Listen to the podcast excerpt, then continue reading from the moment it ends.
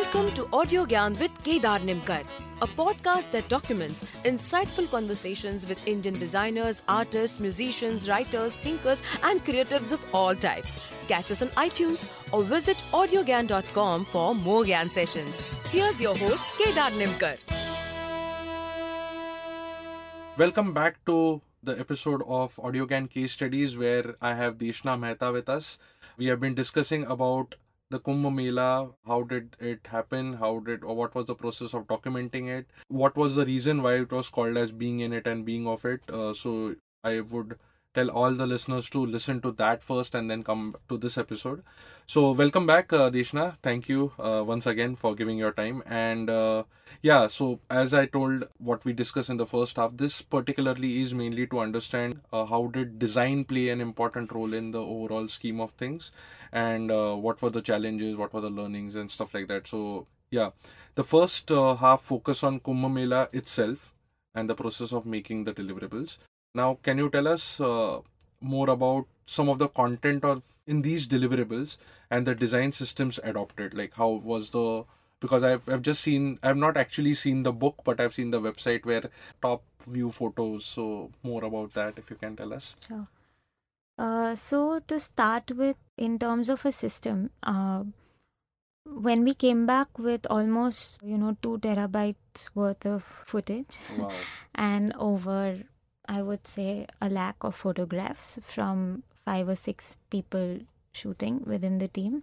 It was quite an overwhelm to come back with this sea of information and sea of images and sea of stories when we were told to do one book. We just said that how on earth is this going to be one book? But we decided to kind of walk one step at a time and break down every conversation, absorb it. Translate. First step was translation because our books were to be in English, and most of our conversations on field were in Hindi. So we worked with translators to kind of first get each interview individually translated in English, with the hope of retaining the flavor of the conversation that there was. And to do this, we made sure that the one person who was present at the actual conversation from our team overlook the process of translation so that they have a flavor of the mood and the tone of voice that the conversation happened in, and so that the translation retained that. It was important. So after the translation was over, we had these 80 conversations, each ranging from something like even a 3-minute to something going up to, I think the longest one was 2 hours and 45 minutes. Wow. So we had the whole range of conversation. So like I mentioned when we spoke earlier, we tagged all the interviews. The tags gave us the names of the books and the categories under which the books sort of can be classified or categorized. We also realized that everything that was on field was a Q&A because it was an interview, something like the conversation format we're having now. But as a reader, it might be quite boring for me to read 8 volumes which are Q&A. Correct. Or even 8 volumes that are like an essay. So we said that like we have different aspects of the Kumbh in the form of different books, we want different styles of writing in the book to cater to different readers. So like we have 8 aspects, we have 8 styles of writing. So each book has 8 styles of writing. So if I'm somebody, typically each book begins with a poetry. Now, here it's important for me to mention that everything in the book, barring 2 things, is content that comes directly from people. So all the content is formed from the conversations. We're only editing and collating and contextualizing it in different categories. But we had one person who was in our team who came in and absorbed the landscape like a complete, stranger. Somebody was just inquisitive. Okay. And she wrote poetry. So she wasn't with us all the time in all the interviews. She was on her own also, walking in the streets of the Mela and absorbing the vibe. So that is one piece which is, if I may use the word authorial or poetic, that is one piece that came from a single voice which was observing the landscape. So every book has one poetry to start with. And there's another piece which we call a diary note. So that is the only team voice, us as a team. So every book has a diary note. Now this diary note is something as sketchy as a scan of something we may have scribbled in our diaries, and that forms a part of the book. So these are only two aspects which are the sort of theme aspects or our perceptions. The rest of it is we've tried our best to not have our worldviews get into the way of the work, because ultimately it's philosophy. So, you know, I may believe something, but somebody I may talk to completely doesn't believe it or speaks about the opposite. But I, as an editor, have no right to let my belief walk in. Correct. So we were conscious. Of course, there's no such thing as neutral, because the questions you ask determine the answers that come in a way. But we were conscious of the fact that everything that is there in the book is from the voices and is solely of the voices and not interfering with our own, except poetry and diary note, which is completely our own. So I just mentioned 8 styles of writing. So poetry is 1, diary note is 2. In between, we have something called an essay introduction. Now, the essay is the biggest piece of writing in every book, and the essay weaves something to the account of 8 to 12 voices from the conversations to form that aspect. So if I give an example, the History, Mythology, Belief book, which is volume 2, has an essay which has about 4 saints who have spoken about the myth of the Kumbh. They have explicitly, most articulately spoken about the myth of the Kumbh. So from their conversations, we've pulled that up and formed the essay, and it is weaved with a few quotes of different individuals who are referring to history of the Kumbh. So that forms the whole essay for book volume 2. Similarly, for any other volume, voices which speak about that aspect. So when I say voices, I mean people. So people who speak about that aspect dominantly, we extract that from the conversation and form this essay. Then we also have something in the book which we call character stories and photo stories. Now, these are pieces which are observation based, because two things are happening as people documenting. One is conversations and the other is observations. And the third is our voices, which is the poetry and the diary note. So conversations are what people literally speak. We transcribe, translate, edit, and they are in. Observations take the form of character and photo stories, because the way we validate these is that the image is the proof. So you may see something happening. For example, when there are processions that come of the various saints who come in procession to dip, they come for snan. We find that a lot of devotees, after they pass, are collecting sand, because the sand is, you know, stepped on by the holy men. So it's considered auspicious or it's considered sacred. So now that is something that we see. Nobody talks about it. But so we've got sequences documented like that of small aspects, but the visual is the evidence. So all the books have photo stories, all the books have character stories, all the books have essays, all the books have diary notes and poetry. And one part which we use as page breakers is what we call insights. They are just powerful quotes or one-liners extracted from various, all the 80 conversations that are pieced in to break these larger chapters. And the last category is interviews. So everything in its core is an interview, but we retain some as Q&A. So, for example, we speak to, say, the health and sanitation officer. So in volume 8, when we are talking about the services and the organization of the Mela, we retain his as an interview by itself, because when we talk to him, we're only talking about that. So it makes sense for it to go as is. So when you navigate, when you walk into a book, you will find you're navigating through 8 styles of writing. And if you're, say, a reader who doesn't care about reading, you're more of a flipper or, you know, someone who wants to browse, you can may as well miss the essay and just read the character and photo stories, because it's more visual. Or just read poetry and just soak that in. So that's how the books are. There's a 2-layered design inception going on. One is aspects, which are the 8 volumes, and the others is styles of writing, which are 8 styles of writing. And each book has all the 8. So we've conceived an information architecture for the book where we use color for the aspects. So when you look at the 8 volumes visually, and it's ironic that I'm talking about visual, I'm talking and not showing, but anyway, that's also a challenge. So 8 colors. So for example, book 3 is blue, because it's about the rivers. So there is a little bit of a connection that we've made for colors, and that color runs across the pages of the book. And for the various styles of writing, we use symbols. and we use different flag symbols like a triangular flag or horizontal flag. So they are just graphic elements that we use, and the combination of a flag and a color works as a footer in the book. So when you look at the footer, from the color you know which book you are talking about, and from the flag ka shape you can tell whether this is a character story or an interview or a photo story. So it is a two-way information architecture that is conceived best seen rather than heard.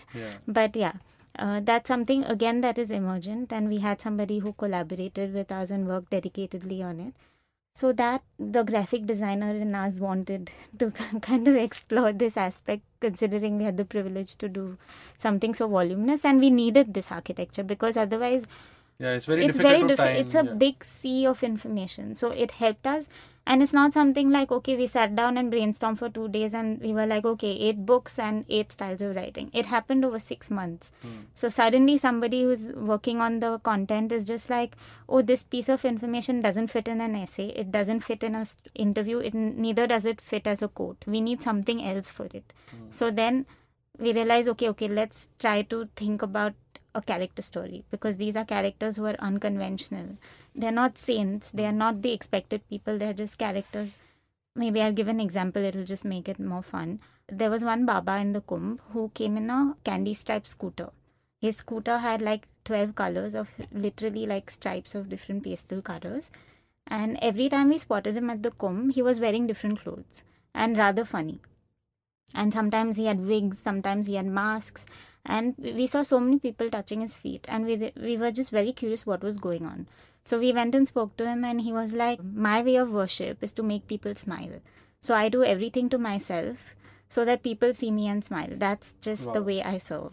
So he's not someone you expect as, you know, in orange robes or as sitting in a security office. Or so we have these, every book has one character like this that we've spotted in the landscape. So there was another guy who we fondly call Chandan Baba because he was 85 and he goes wherever his guru goes. He was a freedom fighter, and with his pension what he does now, he makes Chandan.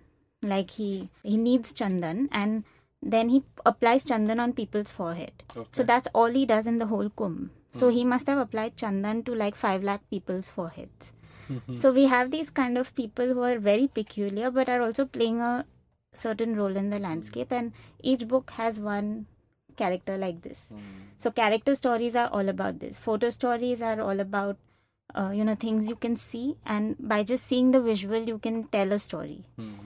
So yeah, this whole thing is very emergent. You take in the sea of information when you come back, and what helped us the most was the systems of archiving, which is no rocket science, but we just had to be diligent. So what happened is, on field, on all the 60 days that we were there, at the end of the day, we would sit down, however late it was, and write. We would very clearly write the name of the person we interviewed, the place of interview, you know, who was present from the team during the interview, whether it's sound recorded, video recorded, what is the form of document. It's like minutes of meeting. Minutes of a meeting. But we had to do that every day, because by the end of the second day, you've forgotten everything of the first day, because you meet like 30 people every day. Like, you don't know who you're going to meet. You meet, but you see at least like 1 million people every day. You see 1 million, but you converse with that many. And the one piece of information that is still lies in our studio wall after 6 years is this diary log.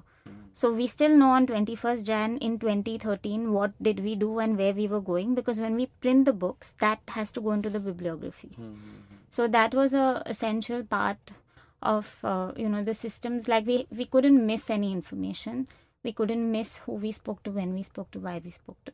So it just needed diligence in sort of having all of it in place. Correct. I'm really falling short of words, because I can see this just information architecture of like this book can be completely like a separate audio session. In hindsight, what was the most powerful design lesson from having documented this Kumbh, if you can tell that? I try to use 2 words when I describe the process of documentation and design. One is self-organization, and the second is emergence. So I have to say that the Kumbh by itself is very organized, and people are there with an intention. So although there is so much of a crowd, you know, there is an innate discipline in people because they all want to reach the river. So they know if they behave in a not disciplined manner, they won't reach the river. And imagine each person having this innate discipline. So while there are larger systems of organization, I feel like it starts with an individual being disciplined and organized himself or herself.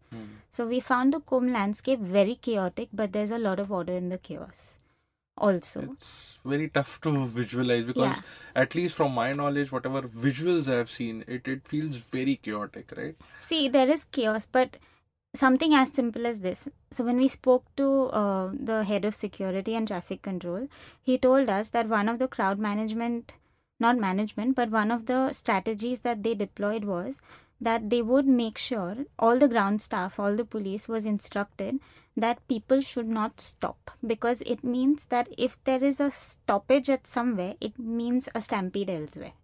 So whatever happens, circulation and constant movement is a must. So sometimes you will find that I would ask a police or a traffic police on ground and be like, okay, which side is the river? I want to go to Sangam.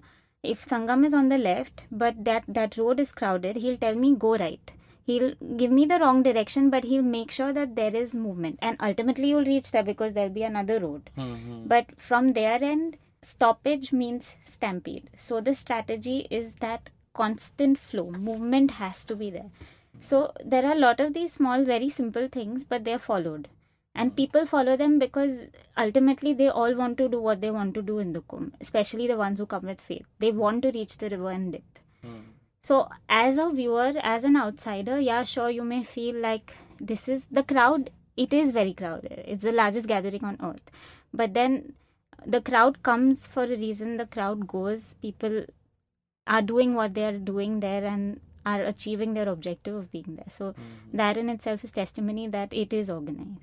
So anyway, going back to the word self-organized, for me, the process of anchoring this project has been, you know, it's more like witnessing that things are happening. People fall in place, who we speak to is just somebody, nothing is planned. You go there, you speak to someone, he'll tell you, oh, have you spoken to this guy? Then that guy will be like, oh, you still haven't spoken to this guy. So that's how we got our 80 conversations. Nothing was planned.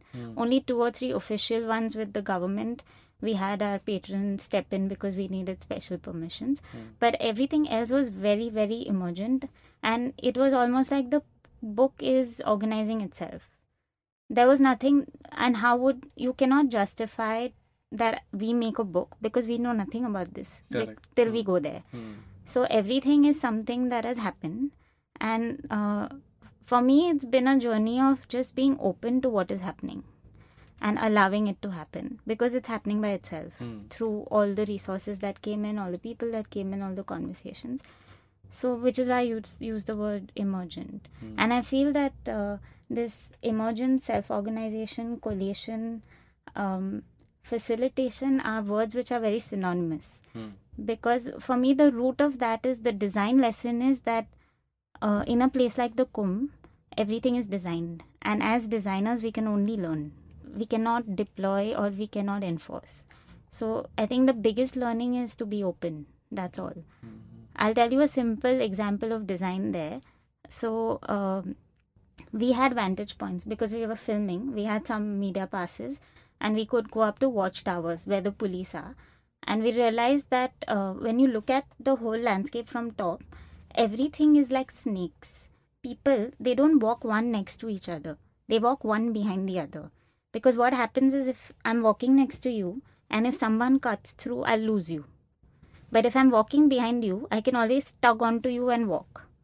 So it is design, but it's design that nobody has told anybody to do. It's just design that happens. Because and it must have evolved with the number of people coming in every year. Of course. And it's just something that you as a designer are like, oh, this is an amazing design system. That you see snakes of people and you don't see anyone walking one next to the other. And it kind of amplifies itself in a rather exotic way with women from villages. They're holding each other's sari pallus and walking one behind the other. It's a beautiful spectacle as a photographer, but it's very functional. So like a family will be in a linear... Yeah, they'll be in a line. They'll never be one next to the other. Mm-hmm. From top, it's literally like snakes of people. It's a sea of crowd, but within the crowd, it's all these lines walking. Mm-hmm. Then another simple thing that people do is they'll have a long stick. And this is no rocket science, but they'll just have a very long stick with some random object like some vegetable, some piece of colored cloth, anything hung on it. And first we were like, is this religious? Is this ritualistic? We didn't know what was going on. And then we realized that it's just groups of people from villages. And what they're doing is that if you get separated from your group, you just spot that object from afar and go back. So very small things, very basic things. But the Kumbh is full of these. And you can only be like, oh wow, there's already so much design. Correct. Yeah. Beautiful. I'm like really tempted to go there now. You should. That's our client's intent. He said he said you've succeeded in your brief if by reading the books or watching the film, somebody actually makes an effort to go to the Kumbh, because the whole purpose of this exercise is to invite people to attend. Problem is they don't. And what the Kumbh does to you is anyways will be very different for each individual. So our role is not to enforce anything that happens or to inform, but more to get people to experience, come and get themselves to be in the landscape. Deshna, you also mentioned that you published these books. So what does it take to publish? I mean, how was the aspect for you, considering it was like the first self-published book, right? So like, what was the process like, and what were... I'm assuming now that you have spoken, there will be lot of papers in the studio, and there has to be some attention to the paper. Like lot of different domains, right? Except apart from just documenting what you went and actually did. So in publishing, I mean, it was our first experience, and I have to say that we knew nothing. So it was learning with the experience, and we made a lot of mistakes. And it starts with the whole documentation process itself, where I said diary logging every day to make sure that we have, like, we can't put in a sentence in the book and not attribute it to who it was. Because somebody may wake up and be like, I never said this, or be like, I didn't mean this, or be like, oh, this is said by somebody else, it's not by me. So we have to be so careful with, the right attribution as publishers, because that is our responsibility. And somebody can hold us accountable, and anything, even one wrong sentence, people can ask us to pull down the whole set of books. So we knew this from the time when we went, that we have to be very careful in getting all the data behind the voices. I mean, where people are from, how do we reach them, when we have to get the necessary permissions. So the most challenging bit, I would say, is, I think it took us about between a year and a half or 1 year, 8 months to collate all of this. And this is a project that ran in the studio as our first, but always with others. Because while it was a great project to work on, it was not something that could sustain us.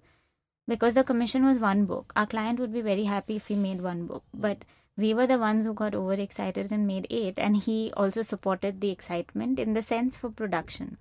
But as professionals, we were paid to do one book. So, but that's a different story, because it became a passion project for most of us involved, and then we stopped thinking about a lot of other things and we just gave it our all. But after we readied the first draft, so the 8 books, our first dummy that you print after you write the whole book, design it, put all the photos in place. We printed a dummy, and then we were looking through all of them, and we realized that one person may feature in more than 2 or 3 books. Because by the system of tagging, if I spoke to you and you spoke about rivers, you will be in book 3. But if you spoke about management, you will also be in book 8. The part which you spoke about rivers is in book 3. The part which you spoke about management is in book 8. So every individual more or less was in 2, 3, 4, depending on the aspects they spoke about. Now, before we printed the books or did our offset run, we needed paperwork. In the sense, we needed no objection certificates from every individual who we included in the book. So that... In that context. Yeah. So what we had to do is we had to make PDFs, or we had to take printouts of wherever, for example, Kedar appears in our volumes, whatever aspect he spoke about.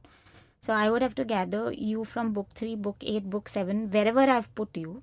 I would have to compile a PDF and mail you and say, look, you appear in these 3 books, and before you say what you say, this is a person who says this, this is the heading of the chapter, or this is the heading.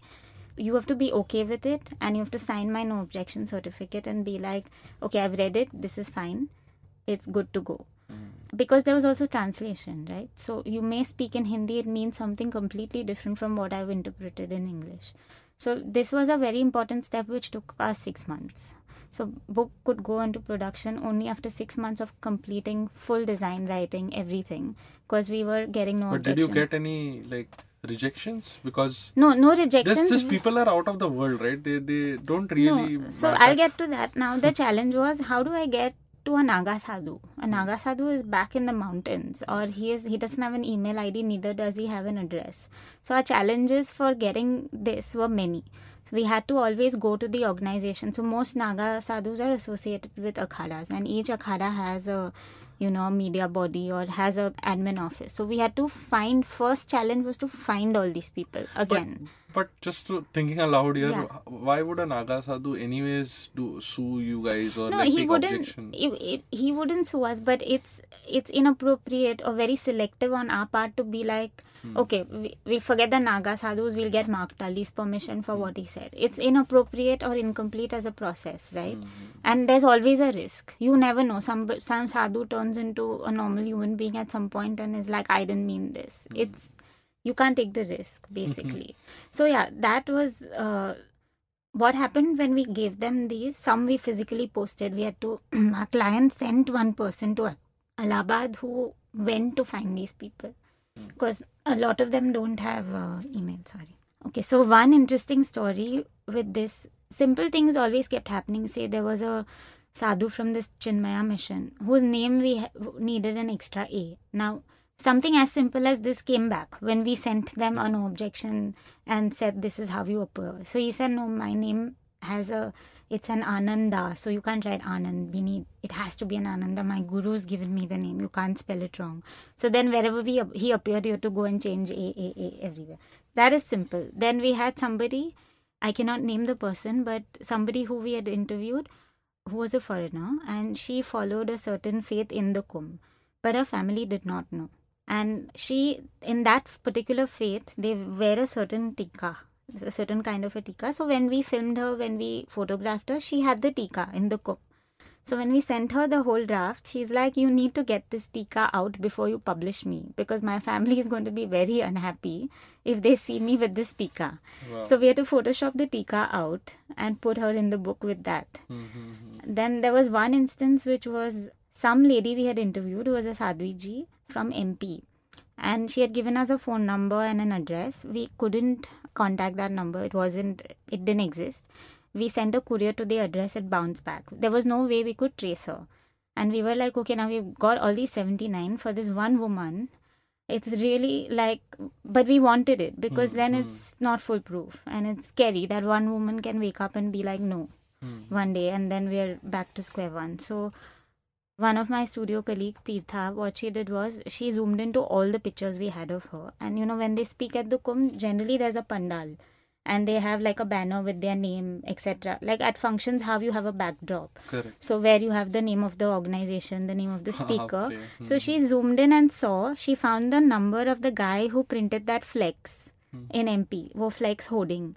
We called up the flexwala and we were like, do you have any idea where this woman is or her organization is? And he was like, yeah, they've changed the address. He gave us the right address and number, and that's how we could trace them to get our no objection certificate. Wow. So every small thing is a win, big win. Yeah. So we have these crazy stories of the making and especially publishing. While it was quite frustrating, I have to admit, in those 6 months, because we're just like, we don't know when this will happen, when it will finish, but it has to be the way it is. So it happened, yeah. Wow. Deshna, I would like to conclude with the last two questions, which are more towards learning and what were your learnings. So what were to begin with, what were the failures and what could have been done better? What do you think could have been a better approach? Obviously, it's very, very broad a question, because the kind of effort you guys have put into making this itself is every moment is a learning. But no, I think failures were many because one is the format of the books. Now, the intention of the client was to reach people. The size was something that we as a team thought would be good to have large because the landscape is crazy and to see it in something really tiny doesn't do justice. So, which is why our size. Now, he wanted the books to be hardbound. The books, it is not one book. It's 8 books. A3 are set, weighs 16 kilos. It's the most inaccessible body of work. It's not portable in that sense. So, we realized the book as a format worked, but we could have done something a lot smaller, a lot compressed, I would say. Not compressed in the sense elimination, but more of an edit. In that way, it would have been cheaper to produce. In that way, we could make it available at a much cheaper rate. So right now, the book set is 16 kilos. Like I said, Amazon doesn't even accept it as a set in the book category. They say put it in white goods because it's too big a set as one parcel. So and, you intend to have it sold as a set of 8 and not individual books. So that's what I read on the website. Yeah, ideally 8, but there are times when we make available single books. We do sometimes on some certain days or events. We do allow that. But yeah, it's conceived as a set. So we sell it as a set. But having said that, libraries or larger institutes are focused in the sense that they are the ones who buy it because although the content is not very encyclopedic, the format in production has become that.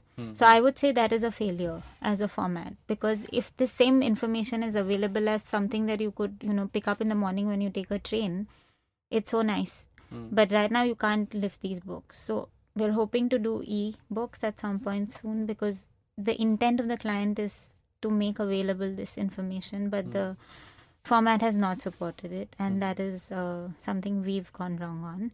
The other failure, I would say, is really the lack of understanding of what the Kumbh is before we went. While there were positives of that because we went as a blank canvas, but had we known a little more in depth, we could have reached out to more specific people and got more specific relevant information, which in fact we could do when we did Nasik, because then we had the experience of having already documented one Kumbh and knowing how things work.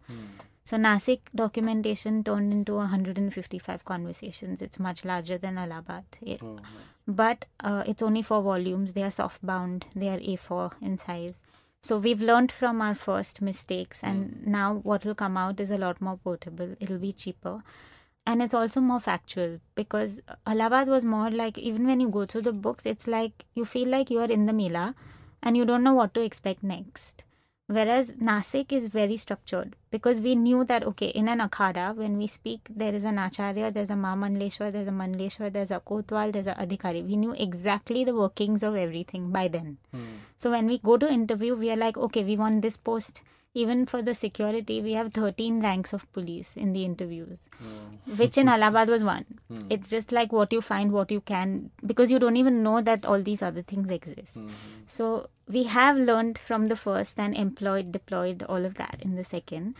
But again, I'm always scared because one of the questions that I'm faced with, not scared, but it's just a question that people always ask about is authenticity.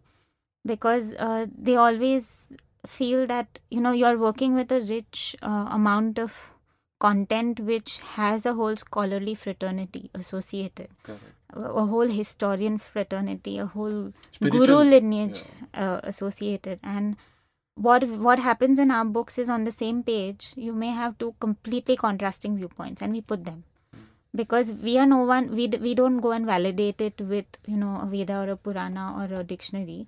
This is what we are told and this is what we are telling. So that is always a question mark. That why do you want to put out documentation which is not foolproof? That we get asked this question. So yeah, I mean there is a downside to it, but at the same time, oral history supports us in the sense that that is a different approach. That it is about everything that anyone thinks or has a certain faith about is valid from their perspective, and nobody else can validate that.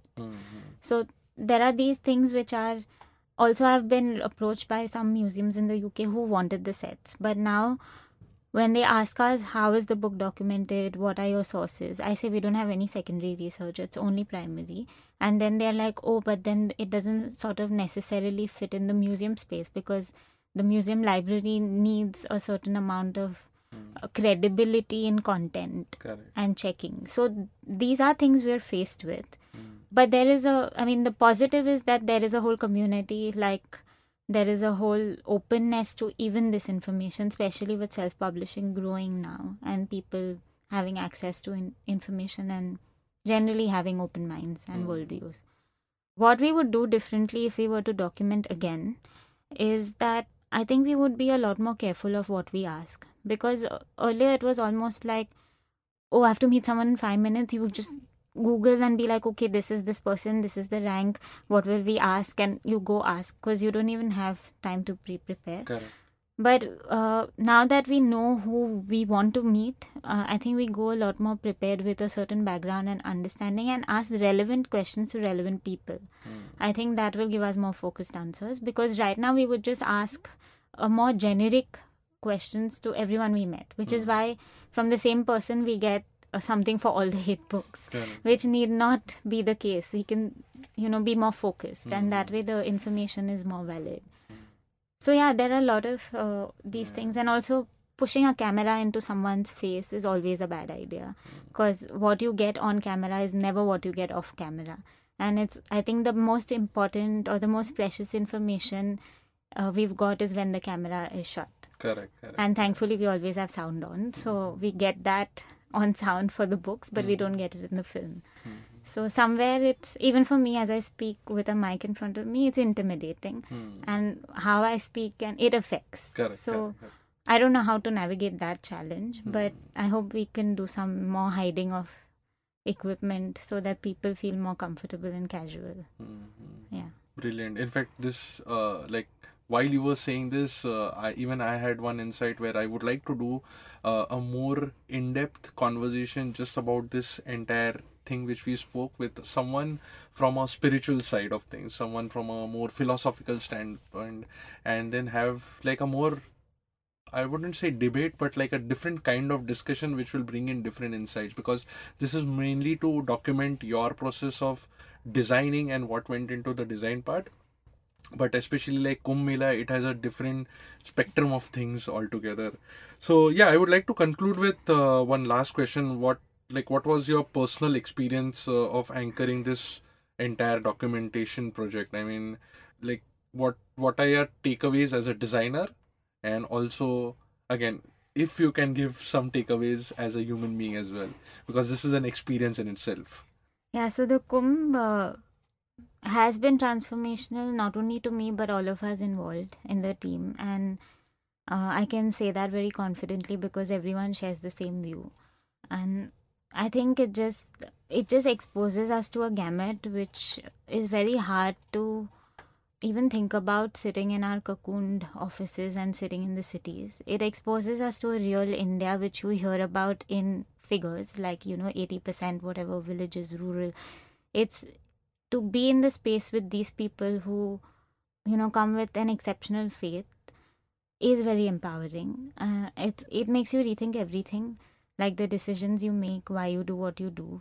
It's just so steeped in faith, the landscape, that it's unbelievable. It's like faith, you know, you read in books like faith can move mountains. You see mountains being moved when you're at the Kumbh, like everything in just how people think to how things happen there. So personally, I'm someone who comes from a space with a belief and with an aspirational to be spiritual. So for me, the whole experience of documenting the Kumbh just reaffirmed my faith in faith, is what I can say. And it's like, if faith does this to people, there should be faith everywhere, because it can work miracles. And yeah, as a designer. So I will also take the liberty of, describing one visual scene when we walked in for the first time. So this was us landing in Varanasi on 5th of January. The Kumbh was to begin in about 4 days after that, 5th of January 2012. And we drove from Varanasi to Allahabad.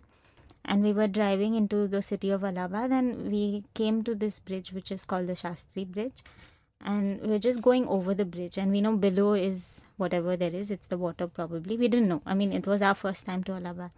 And you just go onto this bridge and you look up, and the whole sky, there's like a golden patch in the sky as far as our eyes can see, left and right. Okay. And we're wondering what is, like, suddenly how can there be such a horizontal golden patch?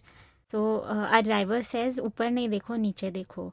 And we go over Shastri Bridge, and niche is the whole Kumbh city with its yellow lights. So that is how we first see the Kumbh. Wow. Because the Kumbh is on the floodplains of the Ganga. So everything that is made in Allahabad is made on floodplains, which will, after 3 months, there'll be rain and washed off. So everything of the Kumbh for 120 million people is temporary. 120 million? Yeah, that's what figures say. Like, there is controversy, but between 80 and 120 is what media and figures say. So that was the first experience, and I don't think any of us can forget that golden light that we saw. We keep, like, it just keeps coming back to us. And as a designer, I think I've learned from there that I respect people a lot more. I respect views of people a lot more. It's taught me to be open, less judgmental, although I'm still very judgmental. But I think it's lessened how judgmental I was. And it's definitely taught me one thing, that as a graphic designer, I am a facilitator. I'm not an author. I'm not a creator.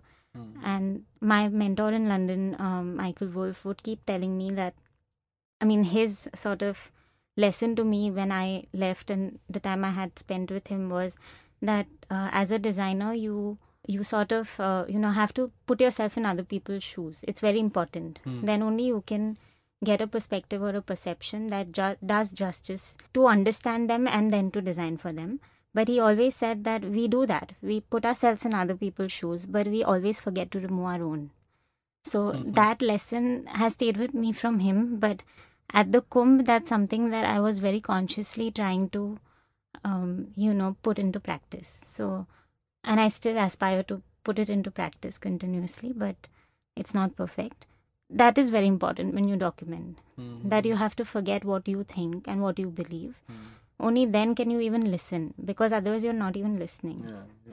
So, yeah, I think the takeaways are that the Kumbh landscape has so much to teach you that you can only learn. You can never enforce anything there.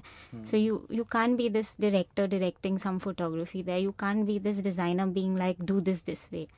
All that you can do is go and absorb and be like, oh, this is how it should be done. Like, you learn from it.